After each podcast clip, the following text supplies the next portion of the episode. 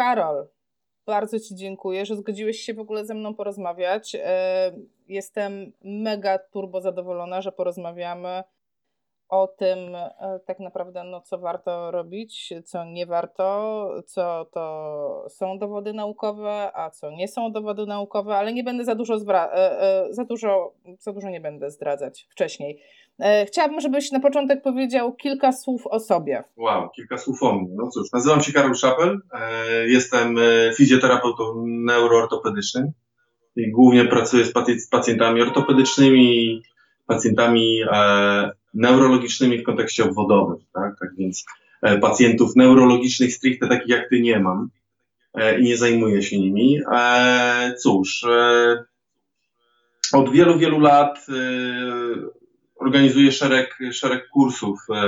Staram się zapraszać ciekawe osoby do Polski i tego typu szkolenia mm, organizować. Tutaj mnie rozprasza moja narzeczona. Tak, to jest z narzeczonymi, od tego są, żeby nas rozpraszać. E, co do, co do praktyki, hmm, kiedyś byłem olbrzymim fanatykiem pracy pasywnej, manualnej. W tej chwili staram się wykorzystywać najlepsze to, co mam z e, terapii pasywnej, a zdecydowanie i głównie pracować e, aktywnie. Taka, taka pewna przemiana na, na przełomie ostatnich 4-5 lat u mnie zachodzi. Chyba nawet jestem w stanie sobie wyobrazić czemu.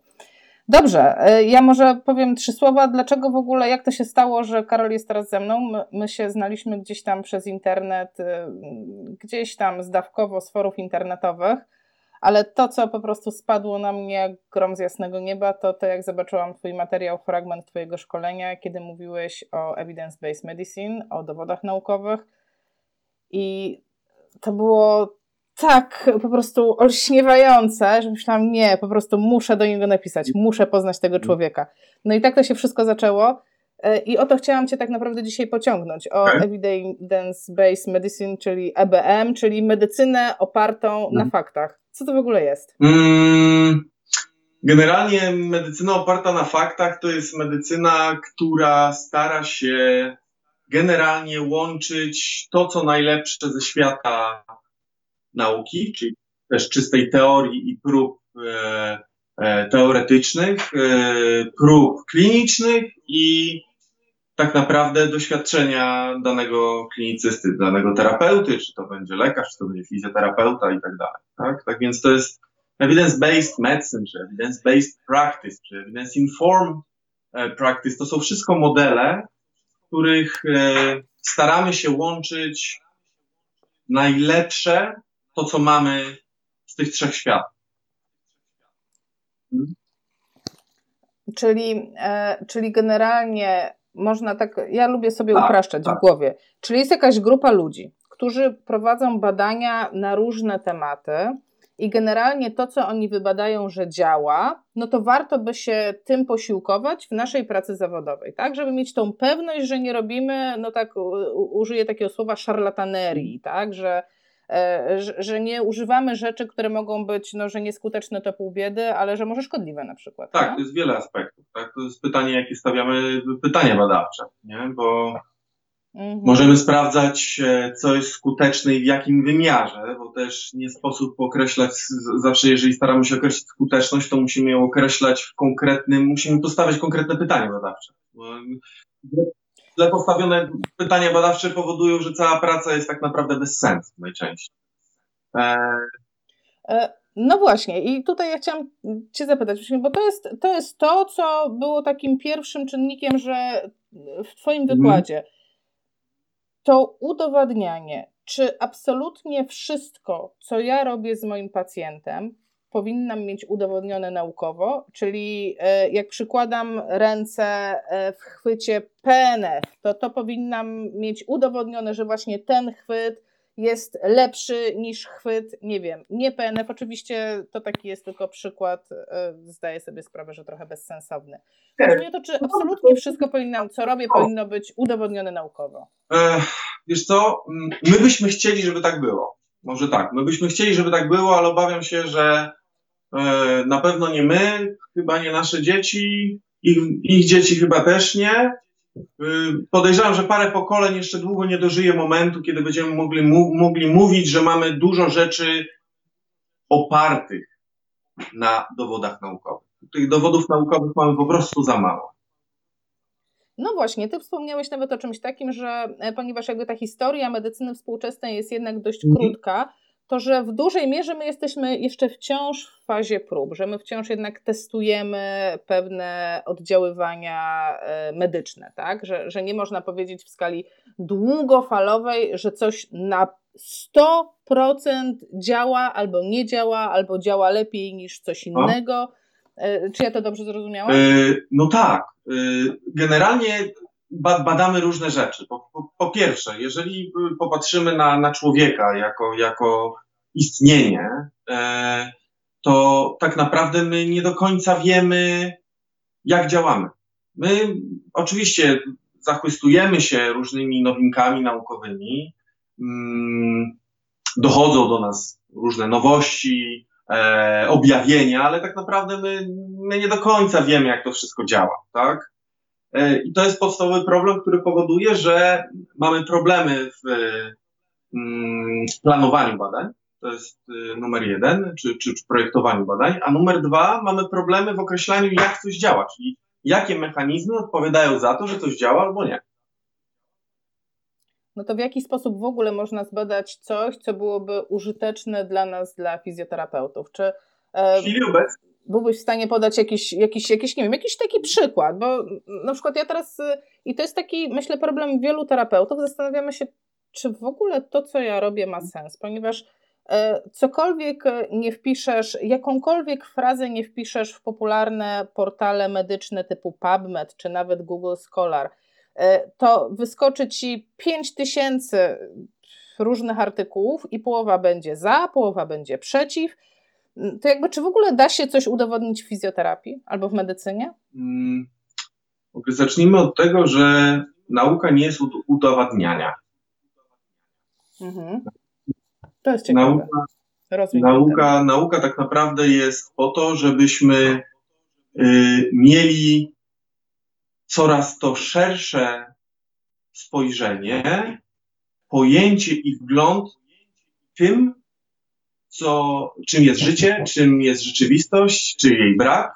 E, tak naprawdę nauka skupia się głównie na zadawaniu e, dobrych pytań i tak naprawdę każde, każda odpowiedź na, na, na, na dane pytanie służy tylko i wyłącznie po to, żeby zadać kolejne. E, więc chodzi mi o to, że tak naprawdę prawie wszystko możemy podważyć. Y, generalnie nauka nie służy udowadnianiu, nauka służy e, podważaniu, nauka służy w pewien sposób powątpiewaniu. Tak? E, starać się być no, tak, ale... Mhm. I teraz zadałaś pytanie jak fizjoterapii, nie?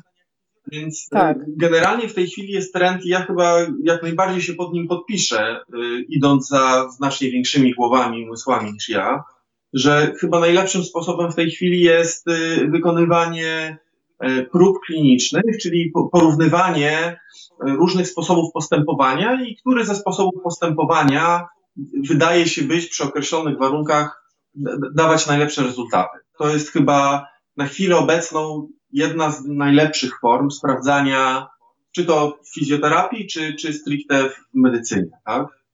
E, oczywiście przy tym wszystkim trzeba zachować e, wszelkie warunki dobrze zaprojektowanego badania, tak? czyli dobrej metodologii badawczej.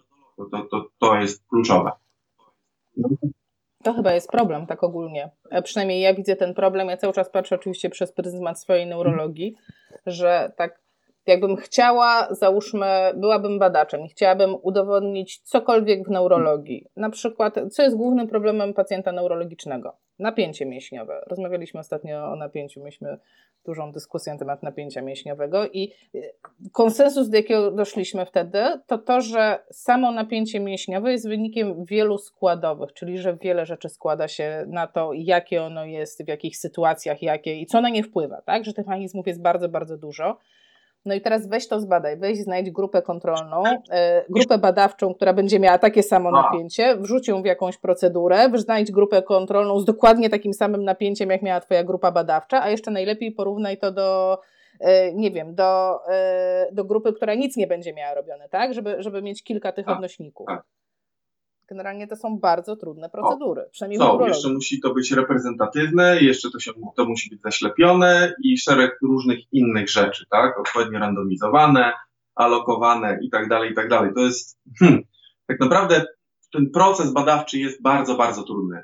I, i to, co ty mówisz, właśnie, ja, ja, w pełni się z tym zgadzam, że, że to jest ekstremalnie trudne. Niemniej jednak, my musimy przykładać wszelkich starań i nawet jeżeli ktoś nie jest badaczem, to powinien promować dobrą naukę. Dobrą naukę, czyli taką, która jest dobrze zaprojektowana. Teraz, żeby móc promować dobrą naukę, to my musimy być uczeni, co to znaczy dobra nauka. Może... No właśnie, bo to było od razu pytanie, które mi się nasunęło. To jak to rozpoznać, tak? Bo ja na przykład chętnie będę promować. Myślę, że jest wiele osób, które chciałoby to robić, ale zupełnie nie mają pojęcia jak. Co więcej, E, ponieważ zakładamy, że teraz najważniejsze jest podważanie, zadawanie dobrych pytań i te pytania są zadawane i są to pytania typu, czy metoda X działa. I no, wiele metod tak naprawdę poległo w badaniach naukowych, tych pojedynczych, bo okazuje się, że Bobat nie działa, PNF nie działa, terapia manualna nie działa. I w końcu ja jako terapeuta staję, zajmuję ręce i mówię, kurde, nic nie działa. Co ja mam robić? Pytanie, co sprawdzamy.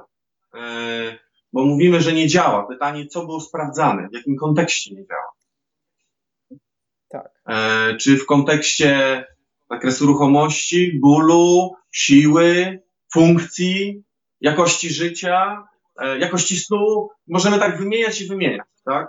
Więc mhm. wszystko zależy od, dlatego mówię, powiedzenie, że coś nie działa. I wracamy po przerwie małej technicznej. Tak się zdarza, jak się nagrywa na odległość. No niestety.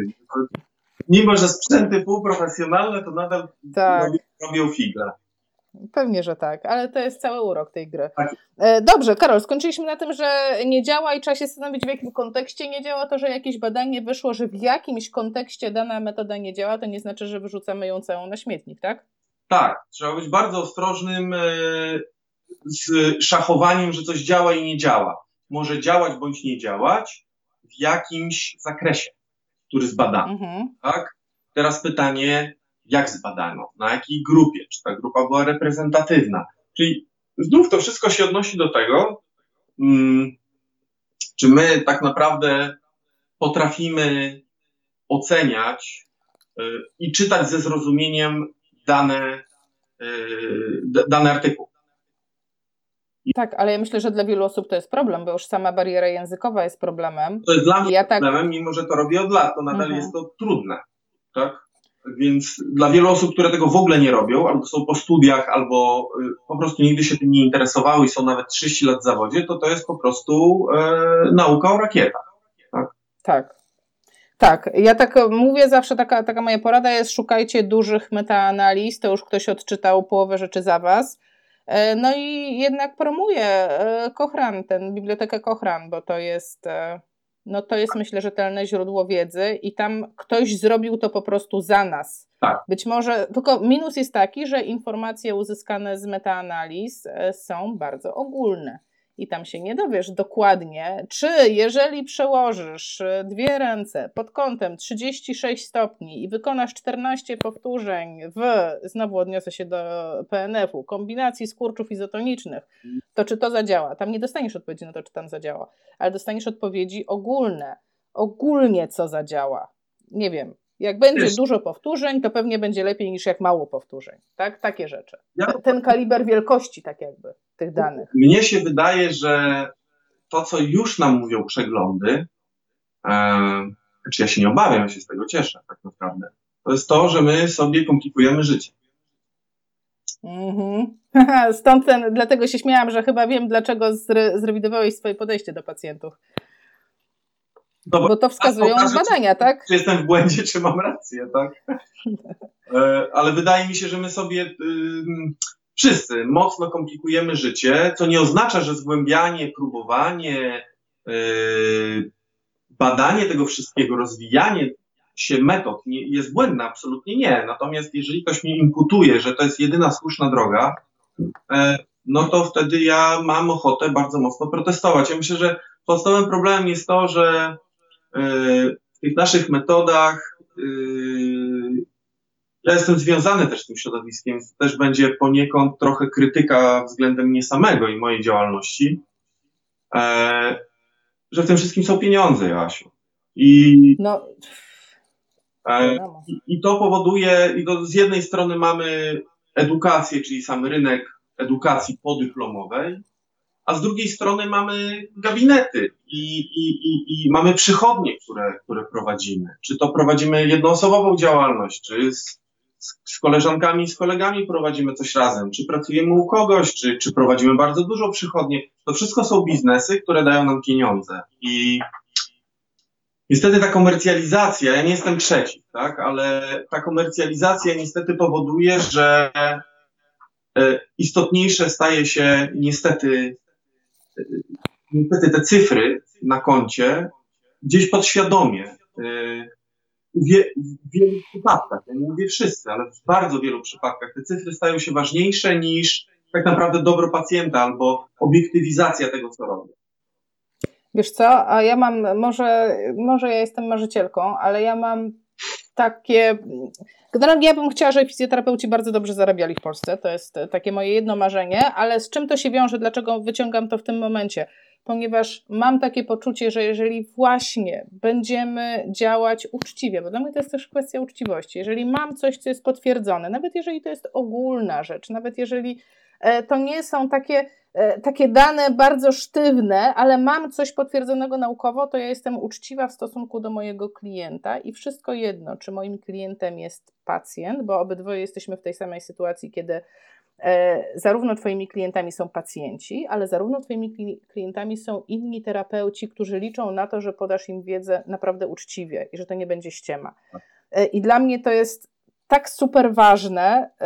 Y, właśnie dlatego, właśnie dlatego poprosiłam Cię tą, o tą rozmowę.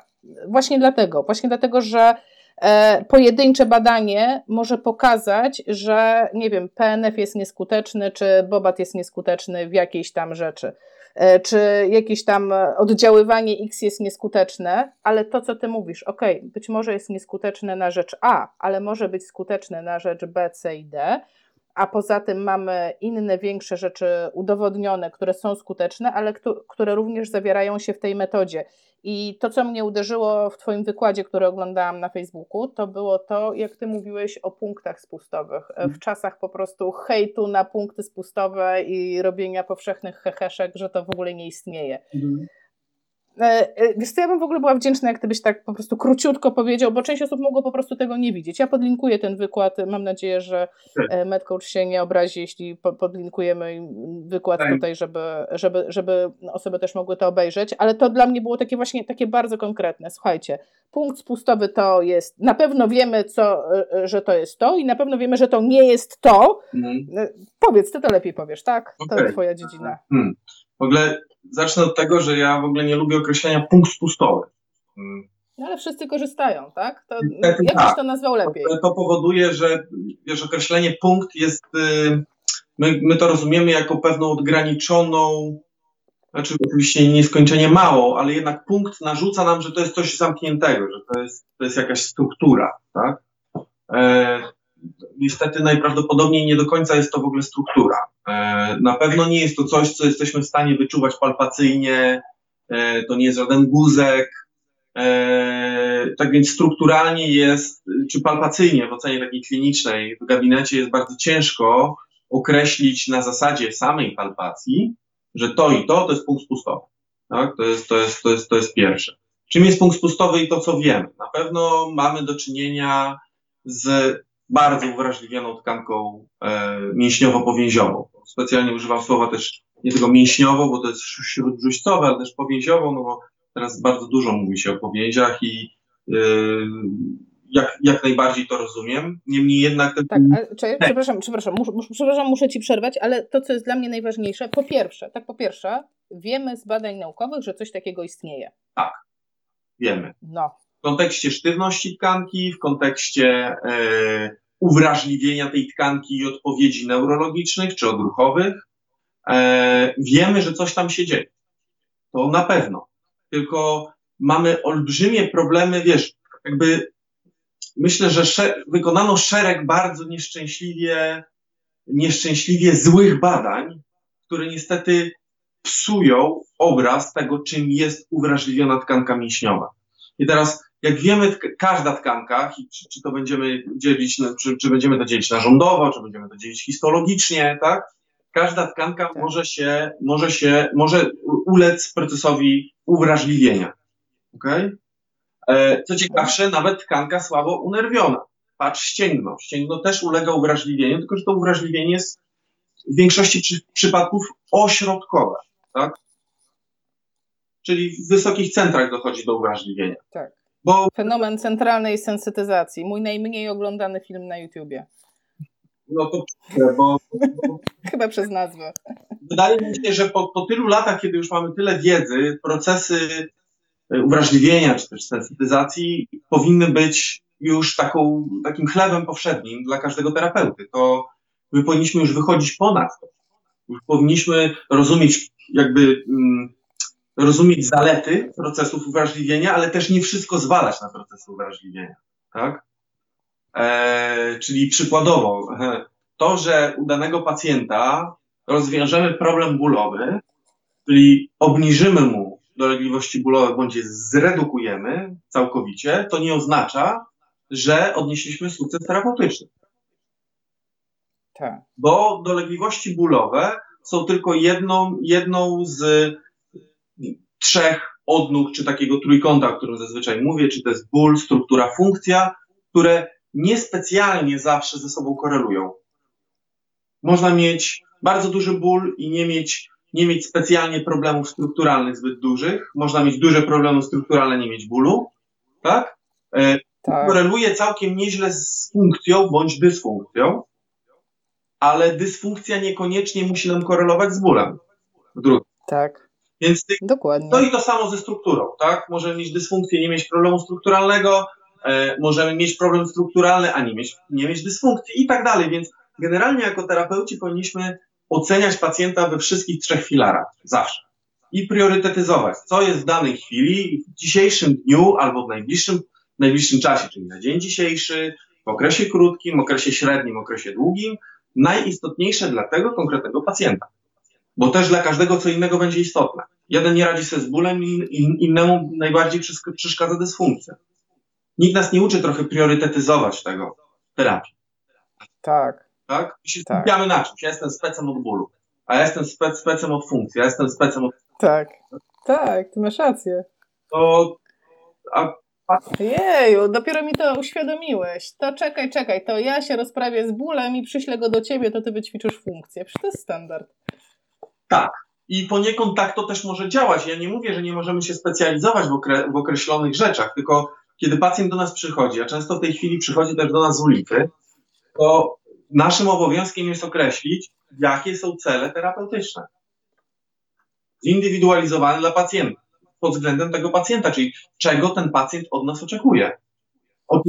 No dobrze, a jeżeli ten pacjent oczekuje od nas procedur, które wiemy, że nie działają? Takich procedur, które ja nazywam latanie na dywanie. Mhm. Ja zanim określę je pacjentowi, czy wyciągnę swoje działa na warony i walnę, to zbieram historię leczenia. Mhm. Czyli co było robione, kiedy, w jaki sposób pomagało pacjentowi i tak dalej, i tak dalej. I teraz, jeżeli pacjent ma silną komponentę, dajmy na to, psychospołeczną, a nie biologiczną, to jest to w pełni usprawiedliwione, że ten pacjent dobrze reaguje na takie formy terapii, którym ufa. Czyli mhm. to mnie nie dziwi. Tylko, że ja w większości takiego pacjenta, jeżeli jest to forma terapii, której, dajmy na to, ja nie znam, albo nie czuję się w niej biegły, to ja wtedy takiego pacjenta nie ciągnę, nie, nie, nie, nie, nie będę go prowadził na wciąg. Natomiast stawiam zazwyczaj kropkę i później przedstawiam pacjentowi, jak wygląda state of view, tak? czyli mój, mój, moje stanowisko. Mhm. On jednak do mnie przychodzi, w jakiś sposób do mnie trafia, pacjentów do nas trafia z polecenia. e, przynajmniej w, w zakresie prywatnej opieki, bo, bo, bo w, zakresie opieki e, publicznej czy no, państwowej to troszeczkę inaczej wygląda. Niemniej jednak trafia do mnie z jakiegoś, z jakiegoś polecenia, czyli daje mi jakiś kredyt zaufania. I ja muszę wyjaśnić, dlaczego ja tak, a nie inaczej uważam. No właśnie, i czym ty się posiłkujesz? No bo zakładam, że tutaj właśnie wychodzi, właśnie to jest ten moment, kiedy zebrałeś wywiad, zrobiłeś badanie i teraz musisz podjąć decyzję, co ja z tym pacjentem chciałbym zrobić, co będzie e, punktem wspólnym jego pragnienia i moich umiejętności i zakładam, że moje umiejętności powinny bazować na EBM, czyli jednak na faktach. Mhm. Dobrze myślę? Tak. No, ja przedstawiam to, co wiemy na chwilę obecną. Eee, też często mówię pacjentowi, czego nie wiem, bo pacjenci często wychodzą z założenia, że medycyna potrafi, wiesz, uzdrawiać. Tak. tak. A prawda Oczekują jest tego. że my drepczemy, drepczemy po omacku póki co. Niestety. Młoda nauka. Ile medycyna ma? 150 lat, taka bardzo zaawansowana? 200? No, śwież, świeżutkie, tak? Więc my nie mieliśmy czasu, żeby to wszystko pobadać. E... Czyli to nie jest grzech e, śmiertelny, terapeutyczny, że ja nie mam dowodu naukowego, że, że na pewno PNF to na wszystko zadziała. Ja, sorry, że ja tak z tym PNF-em wyjeżdżam, no ale to jest bliskie mojemu Dziękuję. sercu, tym się posługuję. Tak, e, i, i to jest coś, co tak dotyka mnie dogłębnie. Wytłumaczę się przed wszystkimi, żeby, że, że, że po prostu no to jest obszar moich za, zainteresowań, dlatego dociekam, dlatego szukam informacji. Ale to po prostu chodzi mi o to, że podejmując decyzję, ja mam jakąś ograniczoną ilość wiedzy i ta wiedza jest ograniczona z jednej strony przez to, no jakby przez moją wiedzę tą bazową, podstawową, ogólną to nazwijmy, ale z drugiej strony ograniczona też przez możliwości samej medycyny, przez samo to, co żeśmy y, się nauczyli na przestrzeni tych kilkuset lat. Tak? Po prostu więcej na ten moment nie wiemy, chociażby tak. jak nie wiemy, jak dokładnie działa ciało ludzkie. Tak, tak, tak, tak dokładnie. Więc yy, słuchaj, ja, ja to robię w prosty sposób. Yy, może zanim odpowiem Ci na to pytanie, to, to to nawiążę jeszcze do czegoś, o czym mówiliśmy prawie w sumie na samym początku. Czyli wiesz, my jesteśmy zafiksowani teraz na metody. Tak? Metoda taka, metoda taka, metoda śmaka i tak dalej, i tak dalej, i tak dalej. A ja osobiście lubię świat, staram się postrzegać świat coraz prościej, bo czym bardziej, przynajmniej ten terapeutyczny, tak, czy medyczny, bo czym bardziej sobie coś zaczynam komplikować, Eee, to tym bardziej nie widzę rozwiązań. Teraz do czego dążę? Chodzi mi o to, że wiesz, prawda jest taka, że my oddziałujemy wszyscy, niezależnie od tego, czy pracujemy PNF-em, bobatem, wojtą, terapią manualną, taką, siaką, owaką, osteopatią, technikami powięziowymi, igłą i czymkolwiek innym. My oddziałujemy na pacjentach w kilku aspektach. W aspekcie mechanicznym, tak? najludniejszy sposób, albo będzie to pasywnie na stole, albo druga skrajność aktywnie i wszystko pomiędzy, łącznie z mieszanymi opcjami, plus oddziałujemy tak naprawdę swoją osobą, eee, czyli tak naprawdę psychologicznie. To, że ten pacjent do nas przychodzi, to, że nam ufa, E, to, że jesteśmy empatyczni, to, że go wysłuchamy i tak dalej, i tak dalej, i tak dalej, i tak dalej. Damy mu otuchy, e, pokażemy mu jego drobne sukcesy podczas terapii, naznaczymy, bo może ich nie dostrzega. Wymieniam jakieś takie bardzo mhm. teraz z głowy, ale my oddziałujemy na pacjenta na bardzo wielu poziomach. E, I jeżeli tak. chodzi o te metody, to naprawdę ja bym, je spro... ja, ja bym chciał to wszystko uprościć. Ja bym chciał świat bez metod. Ja bym chciał świat, złożony z tego, że ktoś naciska albo, wiesz, sił, możliwości oddziaływania mamy niewiele. Ok? Tych pasywnych. Ja mogę coś albo nacisnąć, albo pociągnąć. W sumie. Jeszcze możesz podgrzać i schłodzić. Tak, ale to, to jest już temperatura oczywiście, tak? Czyli nie mechaniczna. Tak? Albo ta temperatura wynika z oddziaływania mechanicznego. Tak? Eee, I tak naprawdę to jest to. A jeżeli chodzi o, o, o, o inne oddziaływanie, no to to jest oddziaływanie już aktywne, tak? Czyli to, co pacjent robi pod moją komendę. Albo razem tak. ze mną, albo obok mnie. Nie? Tak. Teraz nieważne, czy to jest, przepraszam, PNF, BOBA, terapia manualna, jakaś terapia funkcjonalna, trening medyczny, jak zwał, tak zwał, tak naprawdę te oddziaływania są niesamowicie do siebie podobne. I teraz, jeżeli ktoś uważa, że dana technika ma, jest popychania w ten sposób, a nie delikatnie w ten sposób, a ja mam tu 20 stopni ręce ułożone, a ta osoba ma 35, to moje 20 jest lepsze, to przyznam szczerze, że ja w coś takiego się nie będę nigdy bawił. Mnie... Ale tego oczekują, wiesz, oto jest walka największa e, na forach internetowych, oto jest walka z terapeutami. A nacisnąłeś, a masz dowód, że jak naciśniesz, to działa, a dowodzik masz, no, no nie mam dowodziku, że jak ja nacisnę pod określonym kątem, to akurat działa, bo nie mogę go mieć z przyczyn, o których mówimy od 20 minut, ale e, znowu posłużę się swoimi przykładami pacjentów e, neurologicznymi. Mamy dowody takie właśnie ogólne, że więcej powtórzeń działa lepiej niż mniej powtórzeń, że powtórzenia wykonane w funkcji, czyli z jakimś celem, mają lepszą skuteczność niż te bez celu. Że e, oddziaływania powiązane ze stymulacją czucia, bez precyzji, jaka to jest stymulacja czucia, będzie miało lepsze efekty niż brak stymulacji mhm. czucia. Więc wiesz, takie ogólne rzeczy, i w tym momencie, okej, okay, może mój PNF nie działa, ale mój PNF zawiera wszystkie te elementy, które ja, wiedząc o tym, jakie mam podstawy naukowe, wykorzystuję je dokładnie w ten sposób, żeby jakby wypełnić to, o czym piszą naukowcy, żeby właśnie zbliżyć się do tego, co jest udowodnione. Czy ja to dobrze rozumiem? Tak, tylko że w tym wszystkim jest też coś takiego, że powiem bardzo niemodną rzecz, e, ale ja wychodzę z założenia, że nie, nie lubię oszukiwać siebie i nie lubię oszukiwać innych, więc e, tym bardziej jako, jako nauczyciel. E, problem polega na tym, że my kończąc studia mamy za małą wiedzę fundamentalną, a żądamy bardzo wnikliwej wiedzy i bardzo specjalistycznej wiedzy od razu. Chcemy być mhm. na dzień dobry. Tak? tak. Każdy z nas, Jasiu, przechodził tą drogę, na pewno.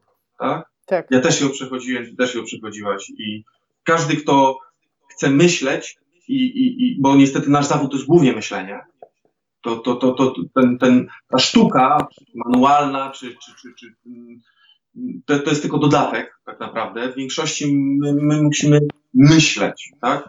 I, i rozwiązywać problemy pacjenta przede wszystkim na bazie e, zrozumienia, tak? a dopiero później czynów.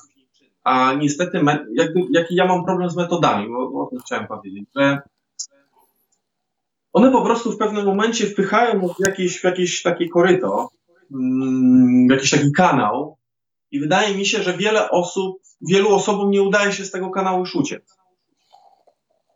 Mm. to powiem ci, to, tak. Ta metoda zamiast ich otwierać, otwiera na chwilę, tylko po to, żeby ich schwycić i zamknąć. I to dostrzegam z każdą formą metody, no tak, no metody terapeutycznej, z którą miałem styczność tak naprawdę. A no, z kilkunastoma miałem, więc mm, to nas rozwija w jakimś momencie, a w, i w którymś momencie chce nas chwycić i, z, i zamknąć. I, jeżeli nie zrobimy y, pięciu kroków w tył, żeby na coś spojrzeć szerzej, e, to po prostu zatracimy się w tym. Czyli musimy zrobić te pięć kroków w tył, żeby później zrobić 15 do przodu. Nie? Zgadzam się. Zgadzam się na potwierdzenie tego, co powiedziałeś, bo to po prostu to jest chyba taki moment w życiu, że wszystko ci się zaczyna zgadzać. Akurat parę dni temu gdzieś tam studiowałam, poszukiwałam artykułów właśnie w temacie skuteczności różnych form terapii po udarze i e, przeglądy systematyczne mówią jasno, najlepsze oddziaływanie mają ci terapeuci, którzy posługują się wieloma metodami, dostosowując swoje oddziaływania do potrzeb indywidualnych danego pacjenta. I to jest clue, że możesz mieć, e, rozumiesz, warsztat pełen narzędzi, no ale musisz wiedzieć, które wybrać do tego pacjenta. Tak. To jest to.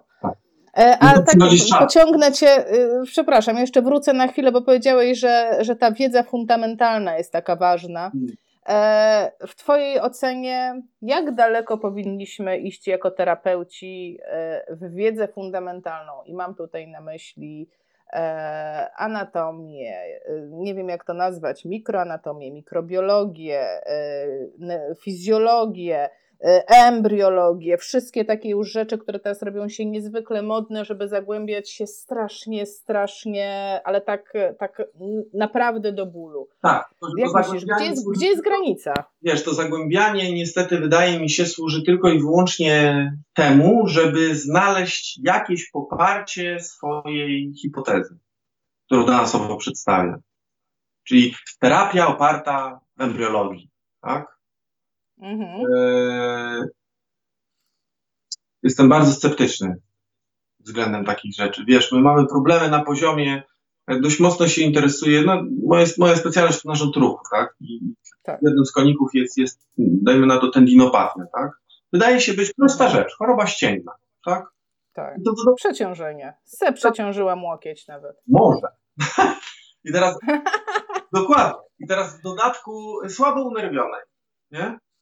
Bardzo słabo unerwionej, bardzo słabo unerwiona tkanka.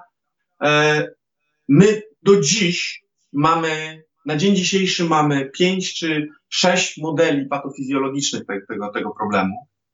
E, jedne bardziej aktualne, inne mniej aktualne, ale my do końca nie wiemy, co tam się dzieje. A, a i mówisz, że dodanie listków zarodkowych do tego ścięgna być może nie rozjaśni obrazu.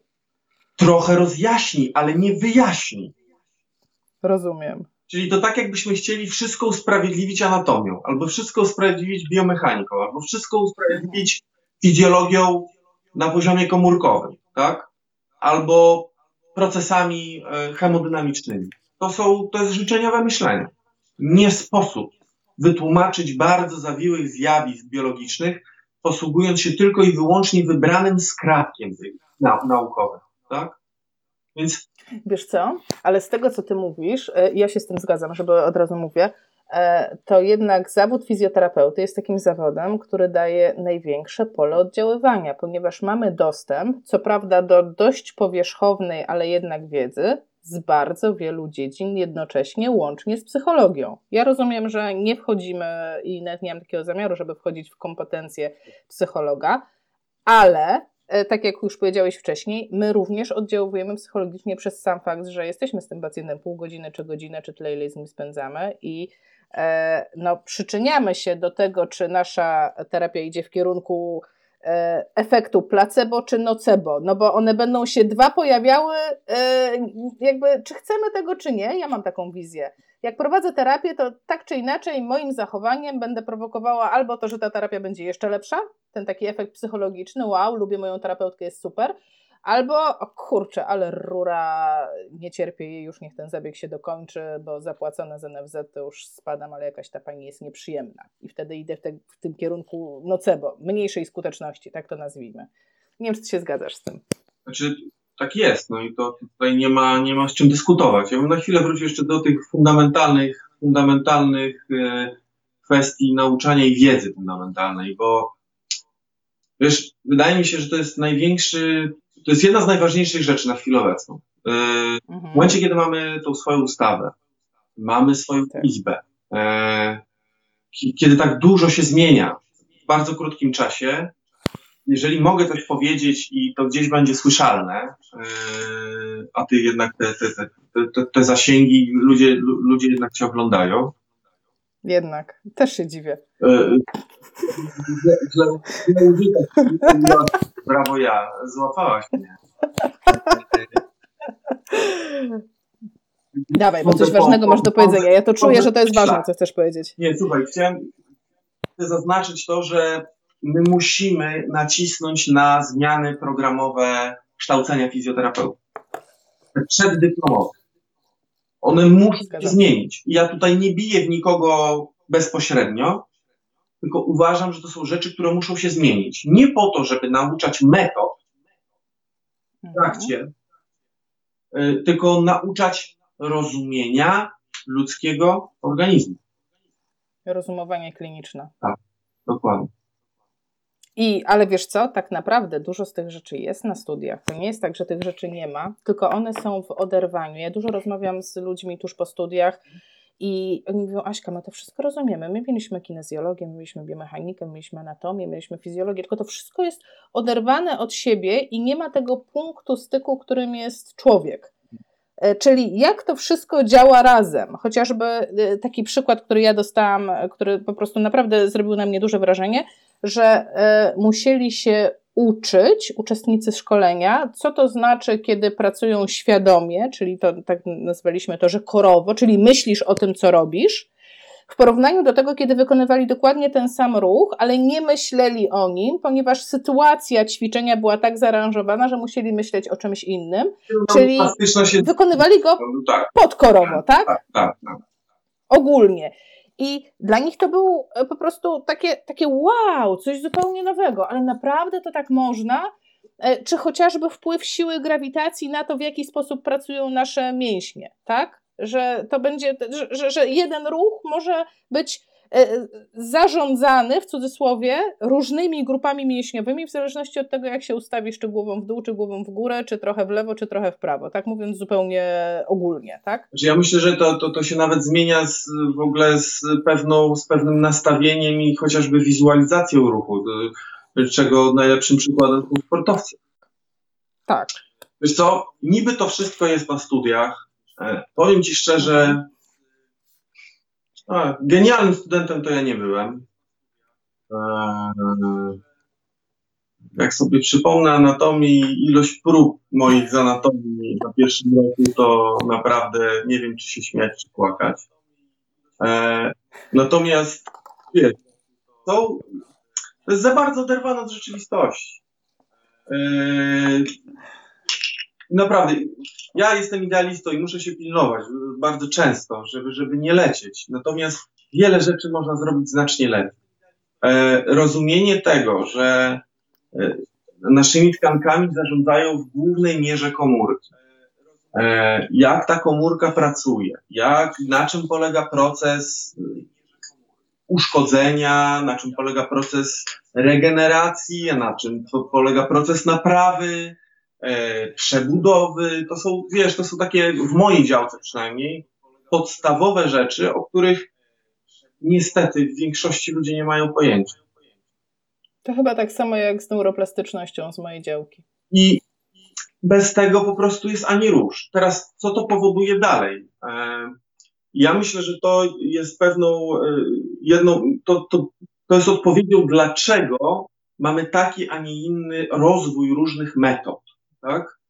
Ludzie, nie mając tej wiedzy fundamentalnej, nie są w stanie krytycznie spojrzeć na to, co ktoś im mówi. I w tym momencie to się robi już bardzo duży problem. Bo albo mi pozostaje wierzyć na słowo, e, albo ja to w jakiś sposób sprawdzę.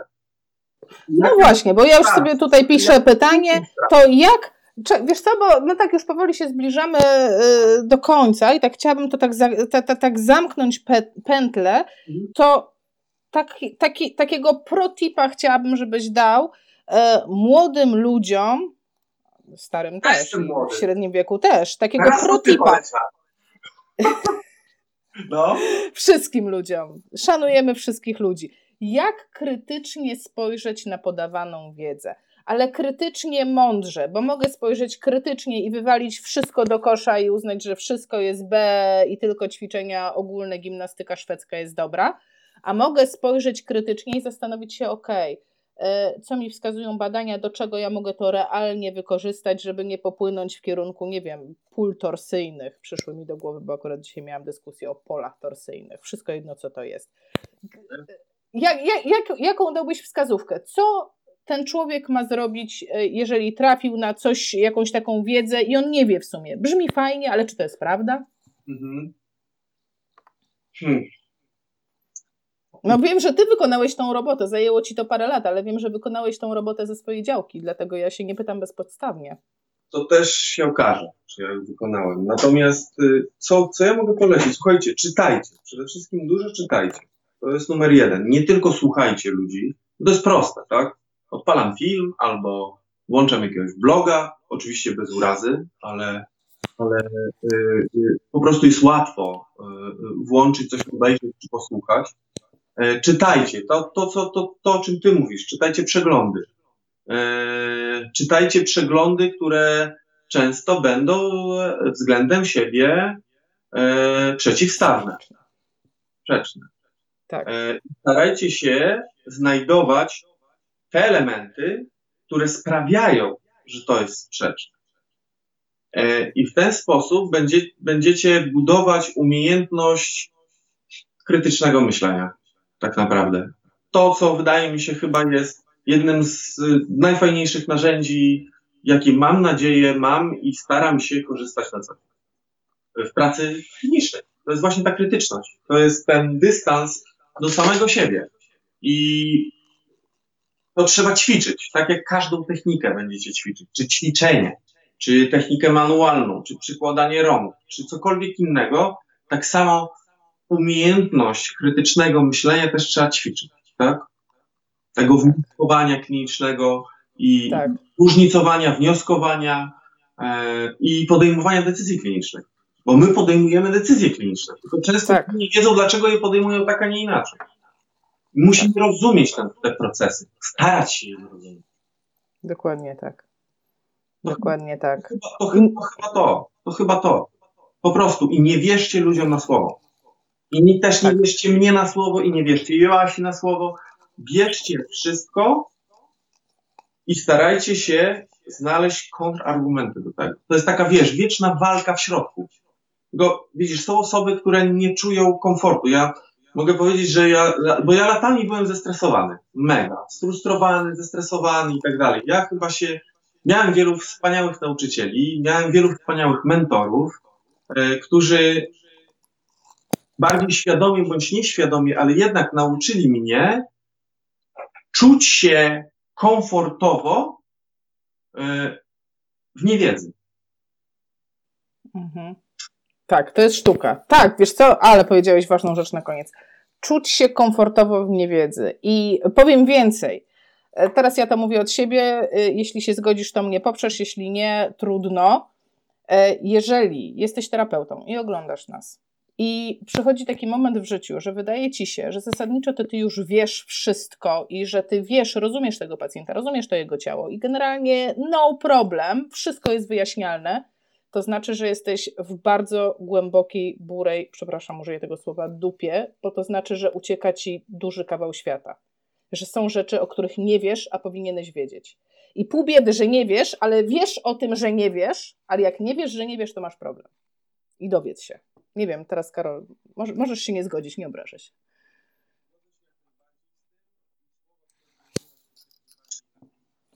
Tak. Zgodzę się jak najbardziej z tym i słowa, którego użyłaś jest jak najbardziej na miejscu tutaj i, i bardzo dobrze, ba, bardzo dobrze, że go użyłaś. Dodam do tego jeszcze jedno. Jeżeli chcesz się zmienić, e, to warto spojrzeć, dlaczego ja utrwalam się w jakimś przekonaniu. Czy robię to dlatego, że czuję się, czuję dyskomfort, bo czuję się niepewnie i muszę jakoś zbudować pewność siebie, e, a może buduję swoje ego jako terapeuta. E, to jest to po prostu niewiedza. Tak? Robię założenie e, na założeniu, na założeniu. Tak. Które po prostu. Ja bym to tak zostawiła, wiesz? Ja bym to tak zostawiła. No. Po prostu. Kto, kto będzie chciał, ten po prostu skorzysta, ten się zorientuje. Tak. Kto będzie bardzo przeciw, to po prostu nie będzie w stanie tego przyjąć. Ale liczę na to, że jednak większość osób, które nas ogląda, jednak fajnie i logicznie patrzą na fizjoterapię i wiem, że pacjenci też oglądają, więc wiedzcie o tym, że po to rozmawiamy, żeby, żeby właśnie jak najwięcej osób myślało logicznie, myślało krytycznie i mogło Wam pomagać. Tak, tak, no, dokładnie, dokładnie tak. No, dobra. Karol, Boże, Boże, dlaczego tak? Bardzo Ci dziękuję. Nie Boże. Boże. Karolu, bardzo Ci dziękuję za ten wieczór. Spędziliśmy, e, no, ponad godzinę w sumie spędziliśmy. Materiał pewnie będzie troszkę krótszy niż godzina. Jestem bardzo wdzięczna, że opowiedziałeś o evidence-based medicine. Bardzo mi to leżało na sercu już od dawna, jeśli chodzi o fizjoterapię w Polsce.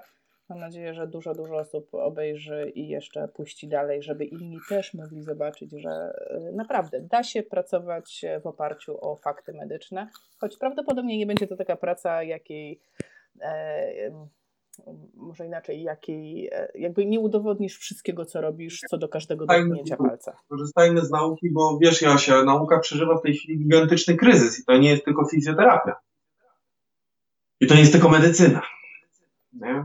W tej chwili się niemalże niektórych, na niektórych polach zaprzecza, że coś jest czarne i spada w dół, a potrafi się zaprzeczyć. Nie, nie, nie, to jest lekko szare i w połowie lewituje. Nie? Tak no właśnie. Ryski, więc, ryski. Średniowiecze. Tak, więc i uznajmy, że to jest normalne. I tak będzie prawdopodobnie zawsze, że będzie, nie będzie nigdy odpowiedzi czarno, hmm. czarne czy białe. I po prostu sami musimy to wywnioskować, ale w oparciu o to, co jest mądre i no jednak naukowo gdzieś tam poparte. Starajmy się. No, naprawdę, science friendly. To jest taki tak. tak. Naprawdę. Właśnie. To z naukowym pozdrowieniem bardzo Ci dziękuję. dziękuję. E, pod filmem znajdziecie informacje, gdzie można znaleźć Karola. E, będą przydatne linki. Znajdziecie tam też link do e, artykułu, który napisałam na ten temat, w jaki sposób poszukiwać rzetelnych badań naukowych. I pod filmem oczywiście znajdziecie też kontakty i do mnie, i do Karola. Więc gdybyście mieli jakieś pytania, śmiało tu na dół. Tak. Tymczasem bardzo dziękuję. Dzięki, dzięki Joasiu. Trzymaj się, pa.